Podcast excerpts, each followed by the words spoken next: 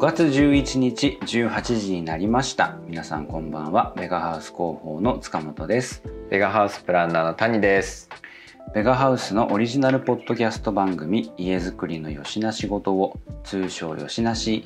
この番組は一級建築士の谷と建築素人の塚本が家づくりにまつわるたわいもないことよしな仕事を約15分間話そうというそんなトークプログラムです毎週18時配信じゃないよ。毎週水曜18時配信皆さんからのお便りも随時募集中です。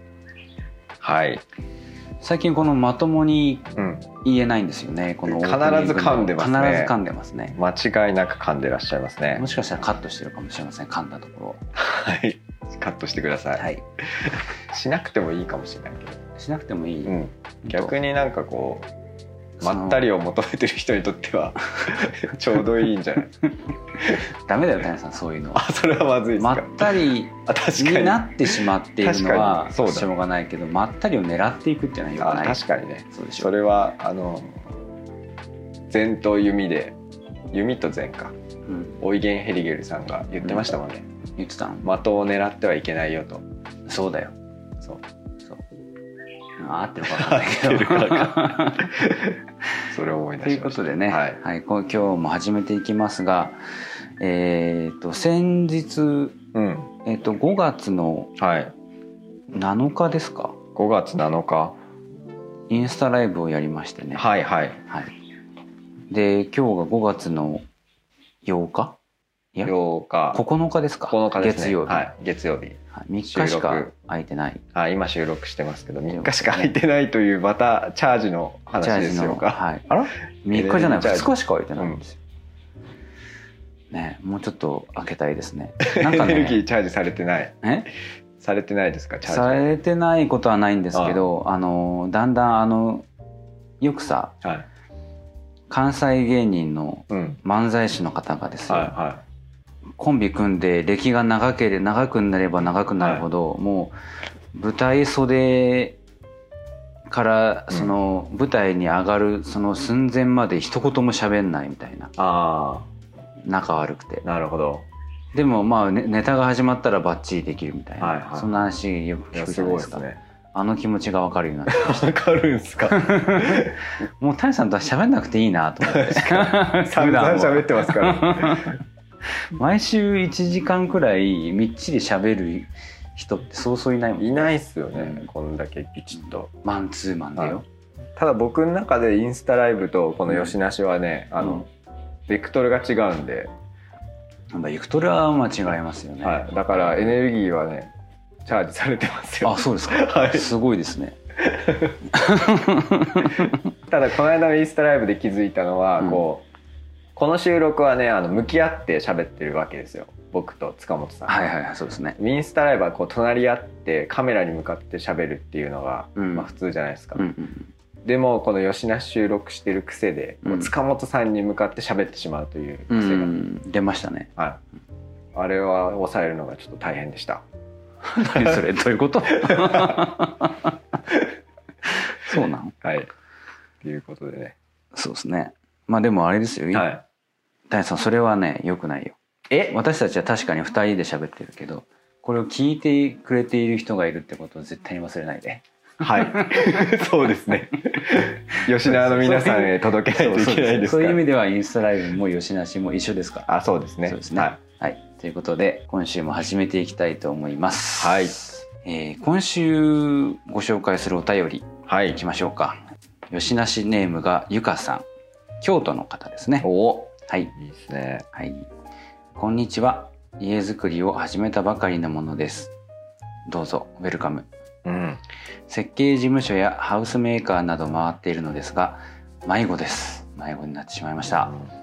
予算予算は数字で見えて比較しやすいのですが間取りや設計士さんのセンス人柄などで決めたいなと思っているのですがいまいちピンときませんその方の実例などを見ていますがこれという決め手がないのです。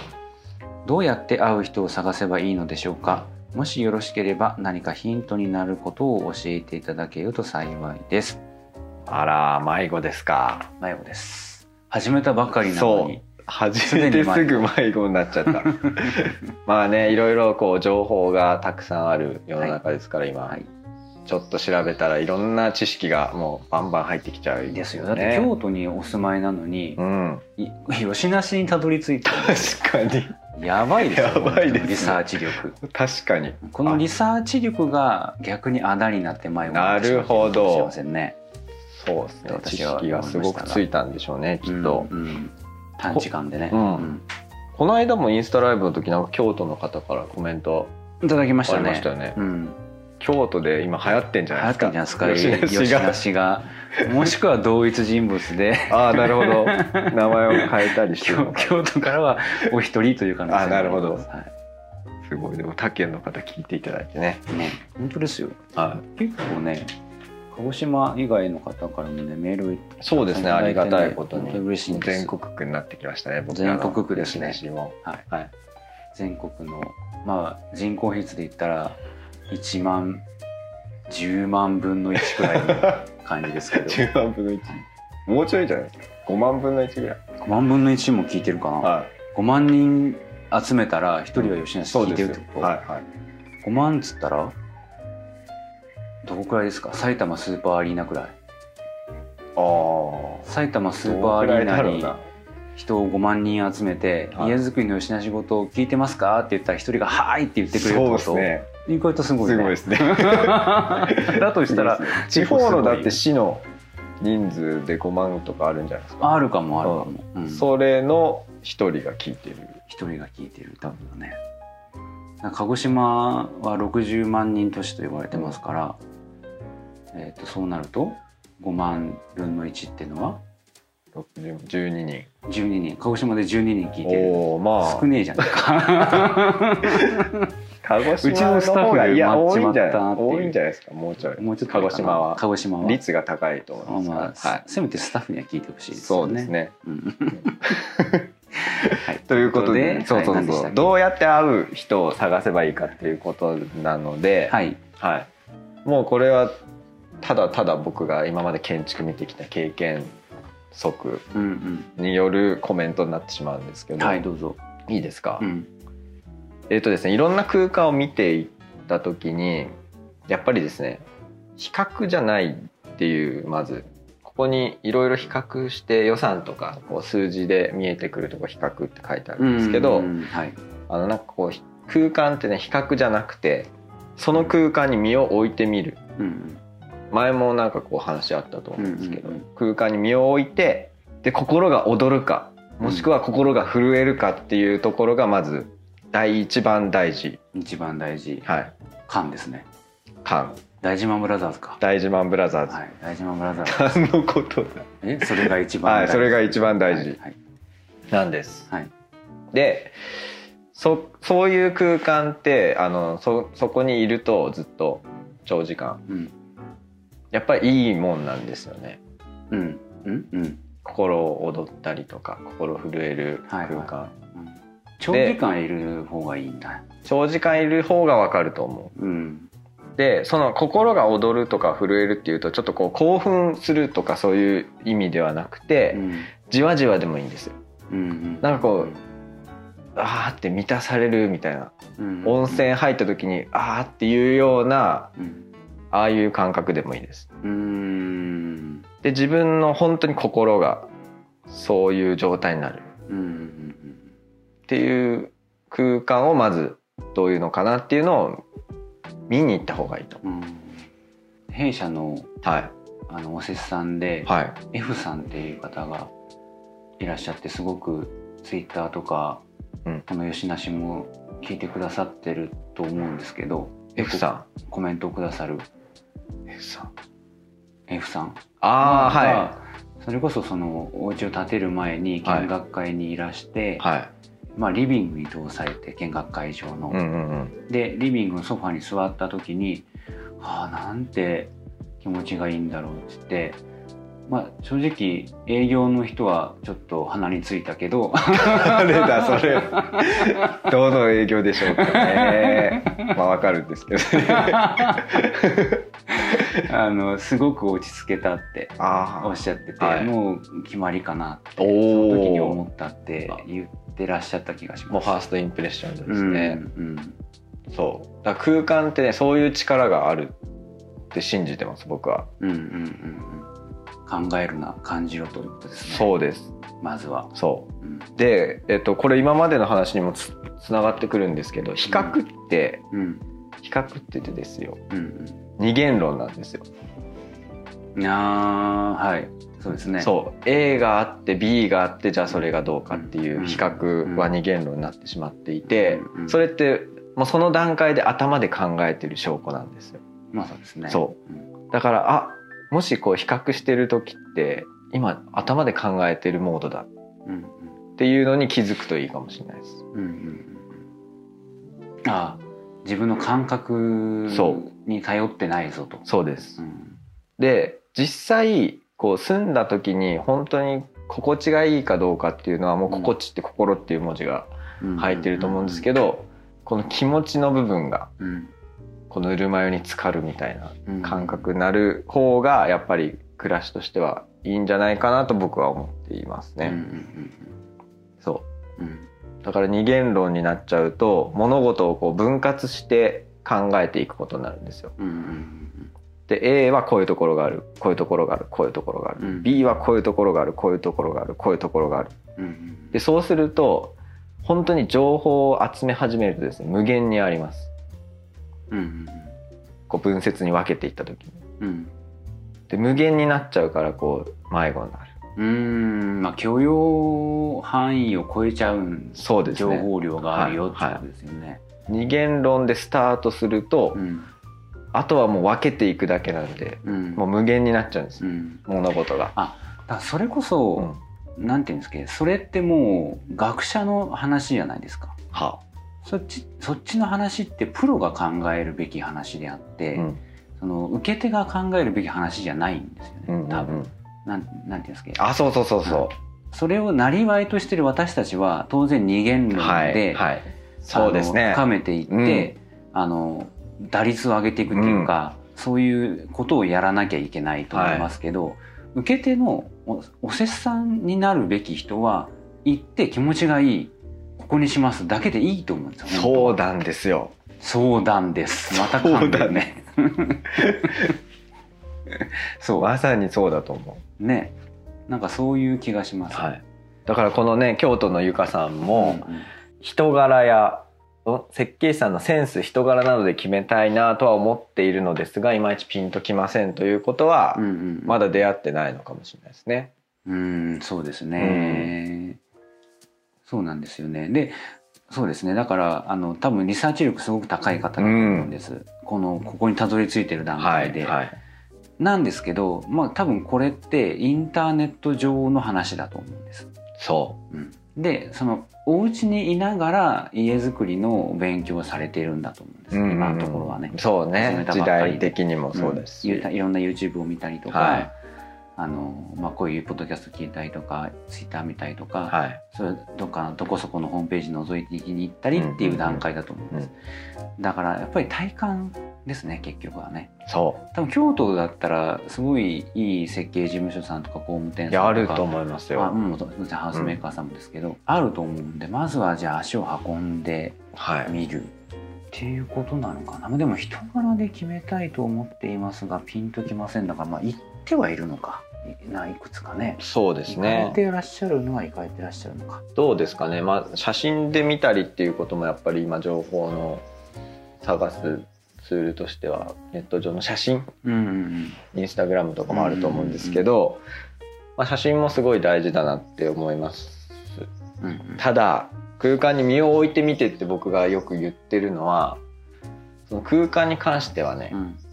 写真には映らない美しさがあるからなんですよ。今度はブルーハーツできたか。ブブルーハーツできたか。ルーハーツ、はい。これ世代の人しかわかんないですけど、ドブネズミの。そうですそうです、ように美しくなりたいんですもんね、はい。さんも、はい、うん写真には映んない。ドブネズミの美しさは。うんうんでもそういう美しさが必ずある。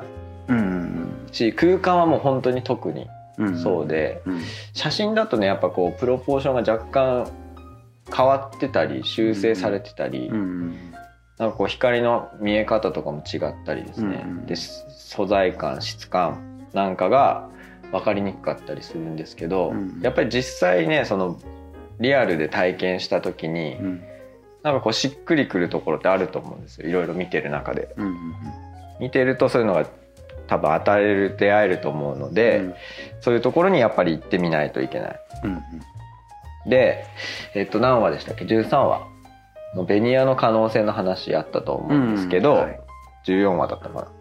12かな。まあでも12ですね。はい。うんでベニヤの合板っていうのが、まあ、本来であればその昔で言うとそ押し入れとかでも使われてる材料っていうのが、えー、と昭和の建築家たちによって、うん。あのうまく使うことでねそのポテンシャルを最大限発揮しますとうんいった時にそれって本当にこう物と物のぶつけ合い方とか、うん。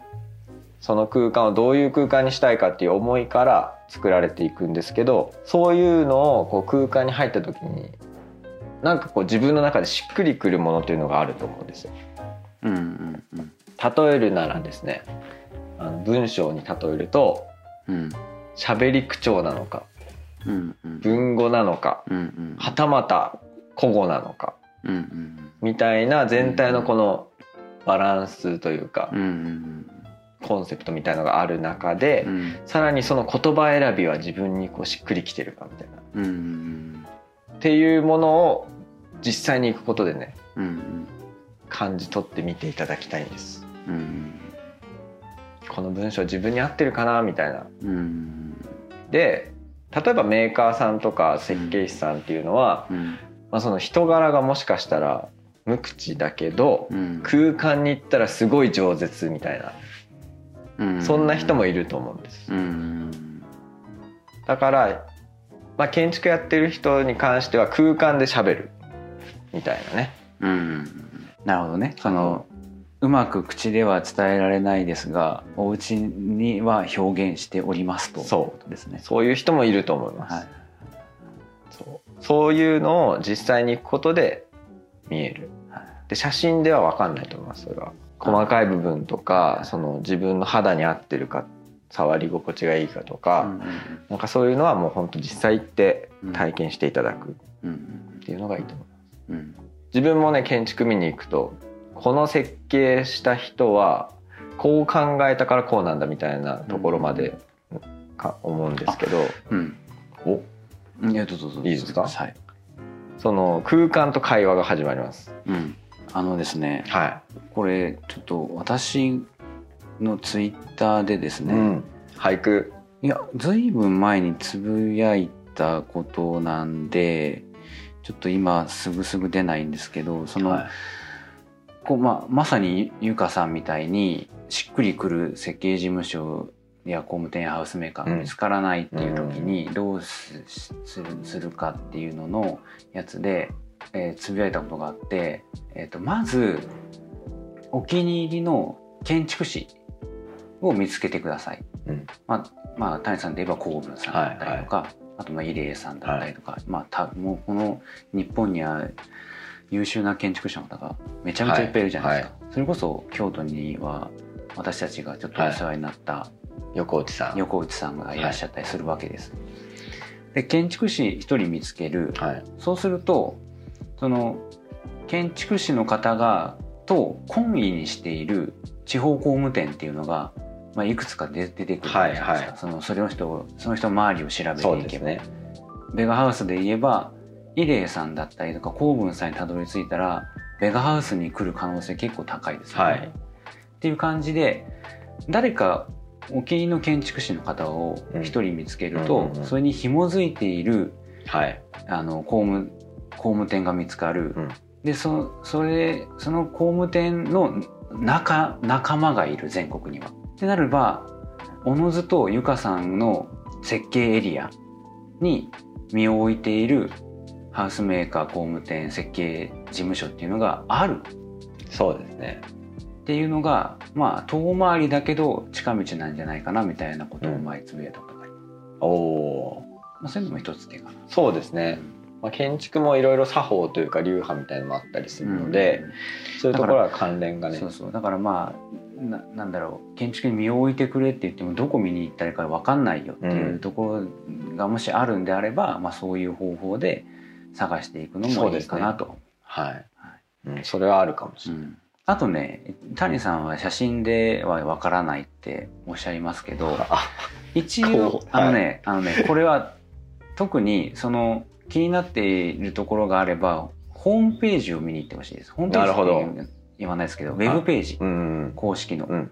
そこを見に行ってほしいと。なるほど。あの SNS で上がっている画像っていうのは割とやっぱリアルタイム性を重視するので、うん、スマホで撮ったりとかしてることが多いと思うんですけど、ウェブページに載せる写真っていうのはもうそれはお見合い写真みたいなもんなんで、はい。その人にとっての、はいかなりこだわっているはずなんですなるほど。その写真にこだわりがないところはやばいです やばいですか。やばいですはそこにスタッフがなんか現場に撮ってきましたみたいな写真を載せてたい。らそうですね。まずいですうん。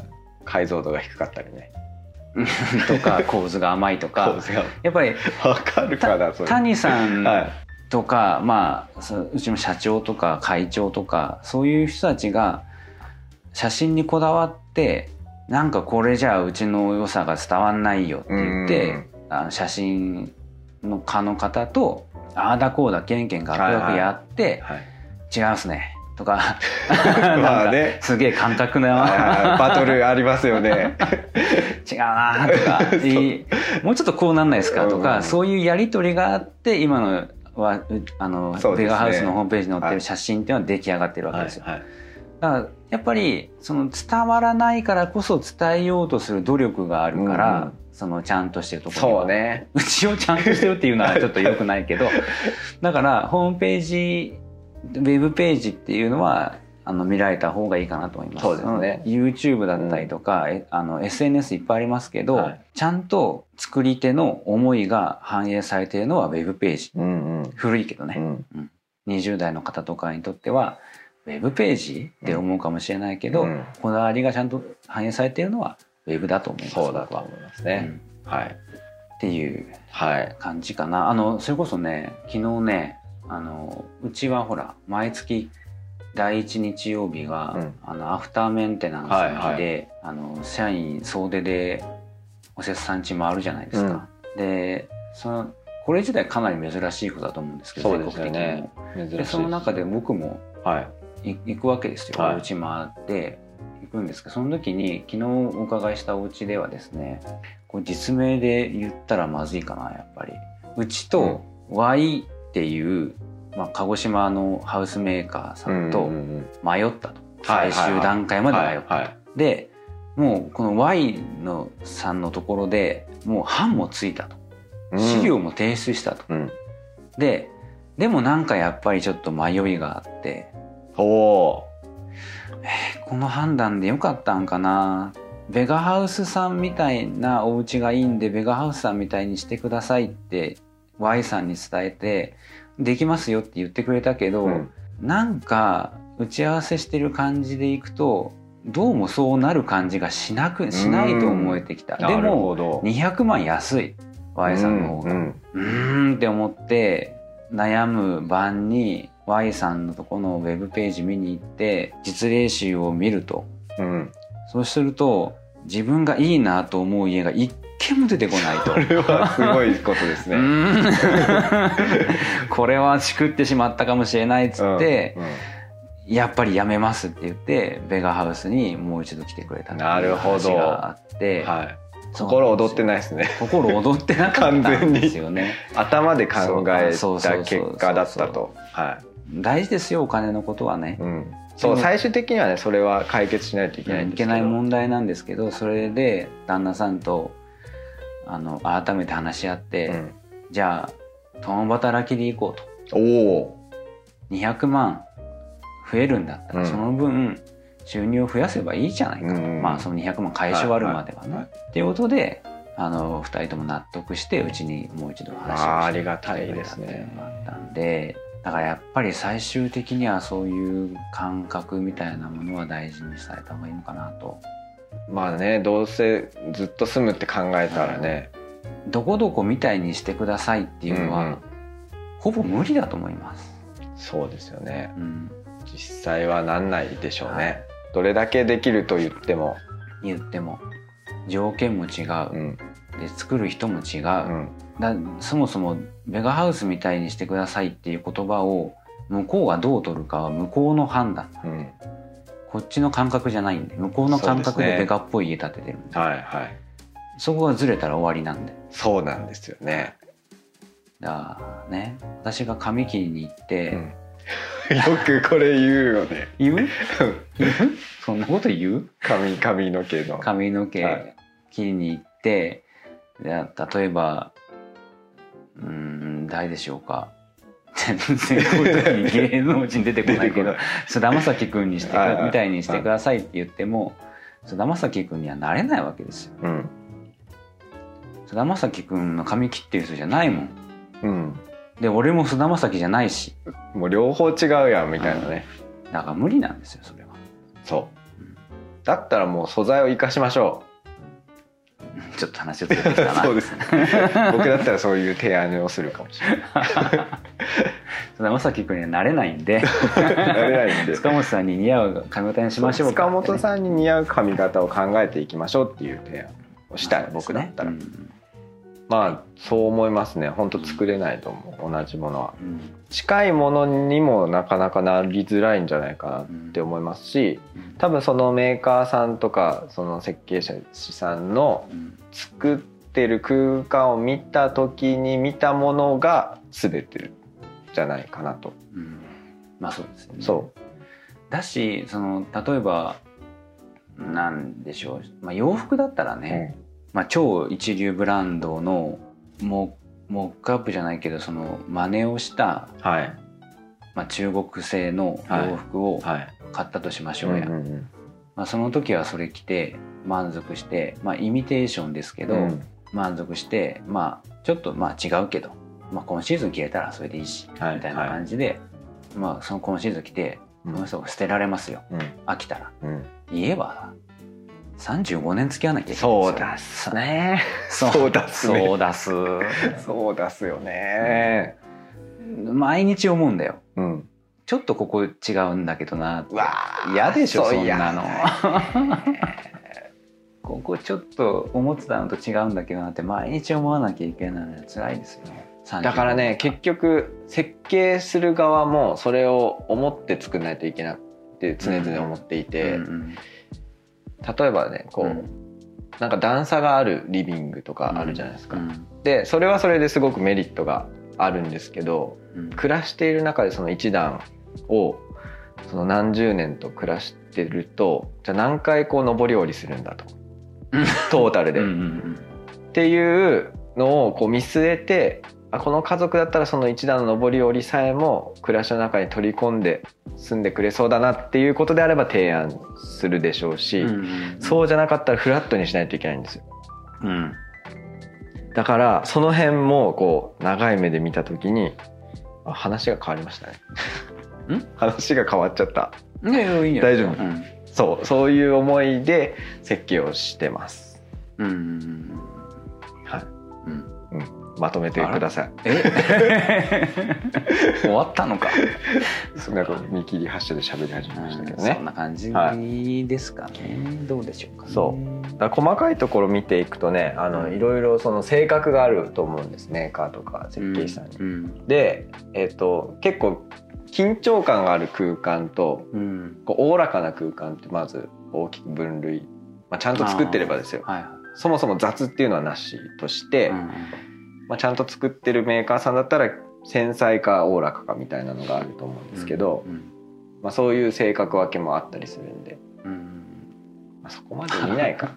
ああそうですね。あの、じゃあ最後に私はい、が家うん作りのうん。その工務店を決めたはい。理由っていうのを一つじゃはい。あ挙げさせていただくならば、はい。そのその時私が建てた時はその工務店さんはうん鹿児島に出店してきたばっかりだったんですよ。はいは本社が別のところにあってうん鹿児島支支社っていうのがはいはい。できたばっかりで、いはい。まあなのでモデルハウスも1棟目うん。のモデルハウスだったんですよ。このモデルハウスがですねなかなかにちょっとあれなところがありまして。なところ。はい。でまあその営業さんがついてくれて、はまあその見て回るんですけど、うん。あのーえっ、と洗面所の、うん。まあ、すげえ言葉選んでますよ僕、はいはいは 悪い印象になってはいないんでね、あのタオルハンガーが洗面所についてて、はい。まあ、タオルがかけてあるんですけど、明らかぐらついてるんですよ。ああなるほどね。でであのまあいろいろお話聞いた後に、うん。あのタオルハンガーがぐらついてたんで直した方がいいですよって言ったんです僕、うん。うん。あそしたら心底慌ててうんたんですよ、うん。営業の方が「うん。ああすいません」っつって、うん。それで決めました、ああなるほどね、うん。はいはいはい。それでなんか取り繕う感じだったら、はい。ちょっと嫌だなと思ったかもしれないけど本当に 慌ててたんで、はいはい。あこの人はいい人なんだああなるほどそれで決めたみたいな。あそういうちょっとしたね。姿勢とかうん。その対応の仕方っていうのも大事ですもんね、うん。というちょっと消費者目線のはい。話でごいやでざいました。もたまにそういう方やっぱいらっしゃいますし、うん。あそこでああ言ってくれたから決めましたとかうん、いうことはあります。そうなんですよね、はい。なんか何かで均衡してればしてるほどそういう些細なことで、うん。が決め手になったりするのそうですねかなっていうのはふとした瞬間にこうストンとうん。心に落ちればそれが一番、うん。はい。はいでゆかさん何かちょっと参考になどうですか？大丈夫かなかなと思いますが、検討されてるってことだったのではい。少しもっと広い話になっちゃったけどね。そうですね。はい。でもこの予算もね、まあちょっともうもう30分話してるんで、あーそうですか。ちょっとあれなんですけど、うん。予算もね。だからね心躍ったメーカーさんにとりあえず今気に入ってるんですけどどうかない、ないですかみたいなうん。相談をしてみるのがまず第一に大事だと思います。それは大事だと思い。ます、それこそだって僕もベガハウスにうん。見学に来てるんですもん、来てるんですよ。らしいですね。来てるんですよ、うん。でその時は、まあ、コロナ禍でもなかったですし、うんうん。まあ、広いジャーセ室で、はい。まあ、2組ね僕たちともう一家族、これの進行中のご家はい族でした、はがお話しされてるのを私たちは、うんえー横まあ、横目にというか、うん。見ながらあの現事例集とかにしたんですよ、はいはい。はいはいそしたらですね本当は良くないんですよ、い。ううんっすら値段が聞こえてきたんです。よあらそれはちょっとよろしくない。よろしくないですね。ははい。い、はい、まあ、それ、これはあれですけど、今はもうこんな絶対ないですよ。うん。はい。ないですね今。うん、まあ、もうマンツーマンだし、うんうん。一組限定はいはい。でジャッジしますからね。高えと思ったんですよ。高っと思って、うちじゃ払えんと思って、諦めちゃったんですよ。なるほどだけど、うん今入ってきて考えれば、うん多分結果的にかかった予算を考えればうん立てられたんですよ、ベガで。うんだったらベガが良かったなとはちょっと思ってるうんちょっと節もあります。節もありますね。もうもう愛着あるし、はいうちにね。い。そう愛着も大事ですから。うんそんなことはもうないですけど、うんうはちょっとありますよね。そうですね。だからまずはこう話してみるっていうのがう。んだし予算で今うちこんくらいですよこのくらいが立てられますよって言ったって増えますからどうせ。うん。まあね。乗っかってきますから。けん結婚式と一緒ですよ。あ最初にこんくらいでいけますよって言った値段で収まらないですからどうせ。あの努力はしますあ。はいはいはい。ね。やっぱりこうしたいなああしたいなが出てきますからね、なるほど。うん。だし坪数とかさ坪単価とかすごいね、うん。ブラックボックスじゃないですかはい。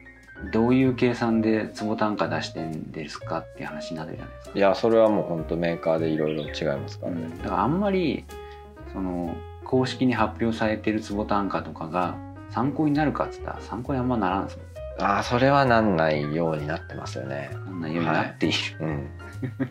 この世の中がこの世の中が。という感じです。はいということで、えーあのコーナーに参りましょうみんな待ってまし谷たか？もう3待ってましたか？分で今日終わらせよう谷さん三分。ちょっどうとなるかね？白。熱しちゃったはいはい。温度高めですよ今日は。えー、それだから違うやつね 違うポッドキャストのやつね、はい好きなんでね僕は。うん本をつまみにのコーナイーエーイ。このコーナーは自分の家の本棚を眺めながら酒を飲むのが至福のひとときという自己愛強めの谷がその週にピンときた本を持ってきてその本についてちょっと話そうというコーナーでございます。今週の本は何でしょう？えーとですね今週の本はこちら。じゃん。はい、白洲雅子著。両性具有の美、はい。ようやくやってきました。ようやく来ましたいつから白洲さんの話始まりました先々週ぐらいですかね。うん。前々回ちょっと話に上がって。うん。あそうか。うん。で先週は持ってこれず。持ってこれずち。家になかった。ああのそ家にある本の中から見つからなかった。言葉が見つからなくて結局両性具有の美という本を取り寄せたと。そうですでやきもきしすぎて2冊頼んだと。そうです。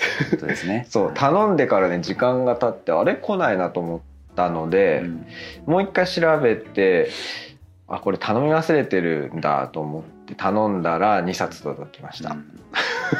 のび太くん。のび太くん。しょうがないなのび太くんは。1個ドラえもんにあげるよ。実際もらいましたはいあげましたね。僕はい。でえっ、とですねこの「両性グーの美。うん」ちょっと読んだんですけどまたこの本じゃなかったなっていう。ただ内容はそうこれで合ってるんですけどそうまさにこのことなんですけど、うん。で僕が見たのはねなんか能の話でその、うん。役者が、うん。その男性だけど女性的な美を持っているなんか凄さみたいなのをうん。白洲さんが話してたような気がするんですけど、ああまさに両性具有ですね。そうです。はおで割とこの両性偶の美はそそういうのが書いてある。うん。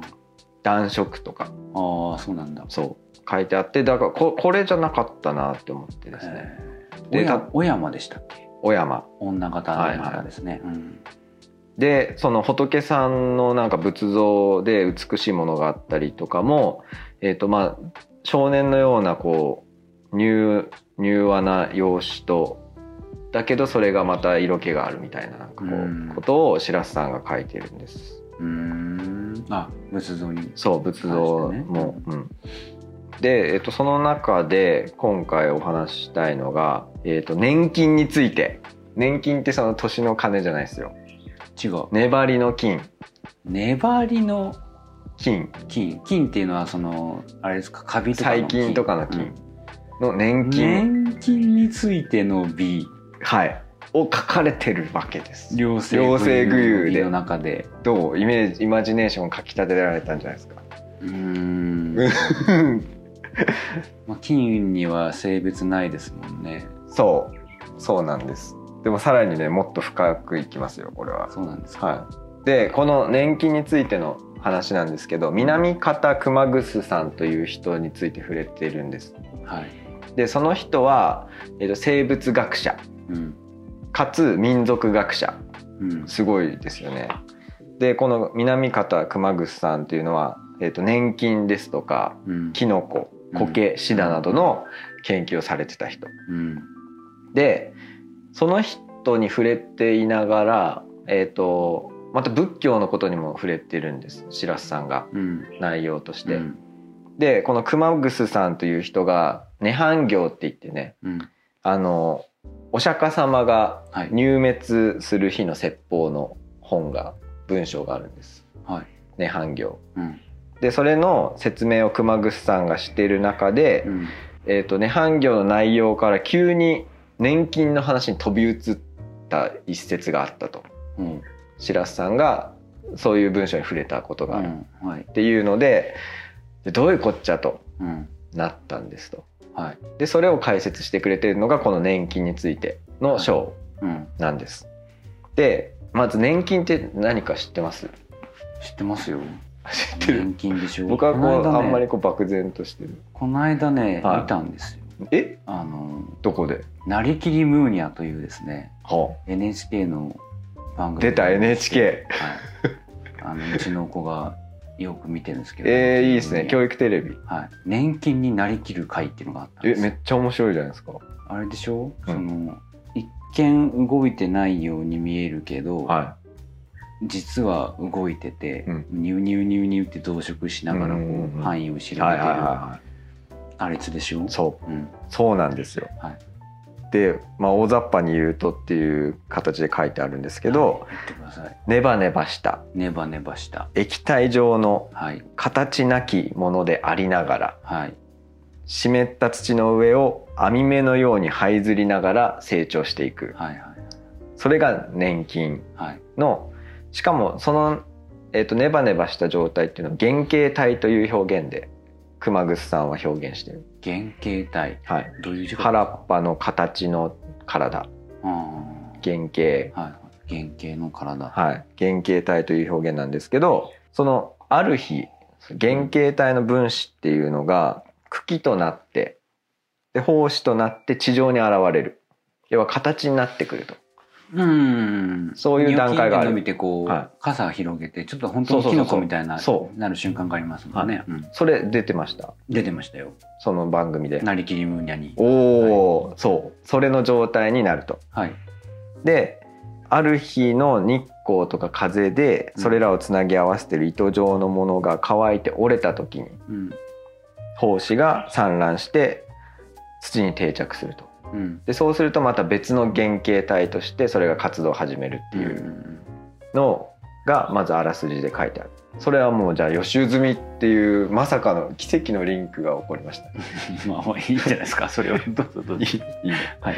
でちょっとここっからが文章。抜粋。あ抜粋。やっことっから抜粋です。冬の美のはい。お話になります、はい。前提条件がねちょっと込み入ってたんで、はい。で白洲さん書いてるのが最も興味があるのは原型体が変身して茎や宝壁うん。胞子を作り始めた時に大雨や大風に遭うとたちまち元のネバネバした原型に戻り木の下や葉の裏に隠れて天気が良くなると再び起き上がって奉納を作ることである。前にも言ったように原型体は盛んに這い回って物を食べ歩くが茎や胞子その他が出来上がった後は少しも活動しない。うん。だから形になった後は活動してないうん。でただ良い機会が来るのを待って飛散しようと身構えている。うん。でそれはもう生きているとは言い難い。で人はその死んだ胞子が固まっている状態のものを見て生きていると思っていると。うん。でタケノコのかあタケノキノコの形に固まろうとした原型体がまたお流れになって液体状のものに還元する時人間はそれを年金が死んだと見ているが実は生き返って活動し始めたことになると。うん。うん。したがって外観上の死と生は年金の場合正反対のものなのである。うん。なんとなくイメージつきました、はい。で？ではい。なぜそれが熊楠さんにとって涅槃業の話から年金にパンと飛んだのかっていうはい。ところのリンクなんですけど、はいこれはですね突然飛躍したわけではなくてうん涅槃業の説話と年金の生態をこの熊楠さんは全く同じものと見ていた。うん。はい。さらに言えば自分自身のこととして生きていた。うん。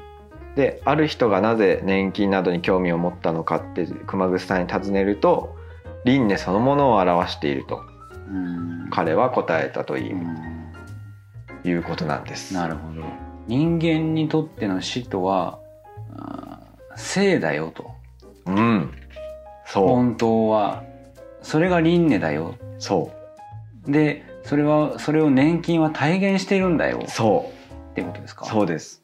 しかも人間がその外観上判断している生と死。うん。年金に見ているその生と死っていうのはうん。活動で言えば逆転してるっていう。うん活動で言えば逆転している。その液体状の時は動いてるんです。うんでもキノコ状の形になってる時は活動停止してるんです。うん。うんでも人間はキノコの形になってると生きてると思う。年季を見ると。うん。で液体状の時はあ死んだって思うけどまあっていうかまあ存在そのものを意識してないですもんね。まあまあそうですね。んんん。はい出てきキノコとしてによって出てきたからあすげえなんか生きてそうそうそうそう。なんかいるって思いますもんね。活動してるって見えるじゃないですか。でもその時はもうすでに死んでるんだと。停止してる。そのまあ役割を終えているそうなんです、んで時期を待っているっていう。でそれが輪廻。で、うん。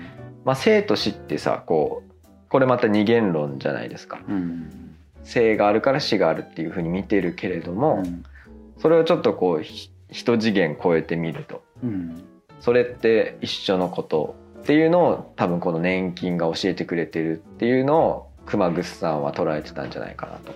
うん生物学者としてそういうふうに年金を見て。うん面白いですね。うん。そうですね。なんかそうですね。その年金ってさ、はまあ年金じゃなくても別にいいんですけど、なんていうんですかその増殖して動いていくものじゃないでい、すか、うんうん。それをなんていうのこれをどこまで一個の生命体と見るかみたいな。いいとこつきますね。え？ー、ついたの？これ。ついたついた。っていう感じがしません、それはい。これって年金って集合体で、だけどなんかこっちから見たら今の話で言ったら、なんか一つの意思を持って動いてるじゃないですか。で一回キノコ状になったけど雨降ったら元に戻ってちょっと日陰に戻るんでしょ、うんうんうん。何それ。それ。そいなんかすごいですよねすごい感じ、う。うん。でまた出てきてキノコになって、はで胞子を飛ばすんでしょ、うん。でまた命をつなぐわい。けでしょ、うんうん何それ。ってちょっと思いますよね。思うよね。うんなんて言うんだろうやっぱ現なんて言うんでしょうねその人間が生き死にについて考えてることがなんか馬鹿らしくなるというか、うん。なんかそんな気がしまねすよね。そのだからイマジネーションというか想像力がうんもう遥か遠くに向かってますねそれは。うでそれで言うと、まあ、どこまでが生き物なんだって言った時に、んそれってね極論で考えていくとうん人間も一緒なんですよ。うん。だってこの今ある自分の体とか命って、こう例えば田んぼで作った米を食ってうん。生きてるわけじゃないですか、うん畑で作った野菜をうん。食べて生きてるんですけど、ってことはそこの畑とか田んぼって自分の一部って捉えることができる。うん。だってそこから栄養をもらってるんだから、うんって考えていくと全部つながっちゃうんですよね つながるでしょまあ全部つながっちゃうんでしょうね。だから二元論で考えると僕っていう存在があるっていう考えになるけど二元論をぴょっと超えたところで世界を見ると全部つながってるからうん年金と一緒なんですよ僕らは。ね、だからそう考え出すと、うんもうなんか面白怖いじゃん。いや面白いじゃん。結局だからあれこれってい家づくりのよしな仕事ですよ。話すごいこれ。もういいんじゃないじいい。いや でもね家家もだからそういう自分を収める器として考えないといけないですし逆に外界とのこう境目になるわけだから、うん。それをどうバランス取っていくかっていうのは考えないといけないなって僕は思ってます。だからこういう考え方とかをすごく気にしてるというか、うん。興味がある、うん。そうですね。はい。そう。だからその二元論とかいう話になってるのもまあねそういうのがいろんな考え方があるんですけどね。捉え方によっては、まあ、全てが自然であると。うん、全てが生命だし。うん、そんな。まあそうですね。まああとは調和である調和でですすかね。はいうん。調和するようにまあできているしこの葉っぱだって植物の。うん。葉っぱのこの先っぽの先っぽまでこう自然のメカニズムが詰まってるわけじゃないですか。うん。本当にこう土の端に生えたちっちゃな芽を見てもねなんかこうメカニズムで生えてきてるわけです。おろ。これが鳴るということは？やめよっか。そろそろ。ちょっと長くなってきたので、はい。ということでね、はい。この年金の話面白いので興味ある方はね見てみてください。うん。はい。わかりました。はい、はい、はい、ということで今回はここ番までにしましょう、はい、番組の感想や質問取り上げてほしいテーマ家づくりのお悩みなどお便りを募集中です。概要欄にあります専用フォームからぜひお送りください。はい。お便りはツイッターでも OK です。と言いながらツイッターに来たことはまだないんですけどね。お話の中に登場した建物、道具、画像なども投稿していきますので、番組のサブテキストとしてご活用ください。この番組はアンカー、スポティファイ、Google ポッドキャスト、Apple ポッドキャストの4カ所にて配信中です。使いやすいプラットフォームでお聞きください。はいそれではまた次回お会いしましょうペガハウス広報の塚本と、ペガハウスプランナーの谷でした。はい、はい。今日。も50分超え、はい。これくらいになってきたねだんだんね。だんだんベースがそうなってきたね。いいんだか悪いんだか。はい。いいんだか悪いんだかもう皆さんちょっと教えてください。お願いします。いいんだか悪いんだか。はい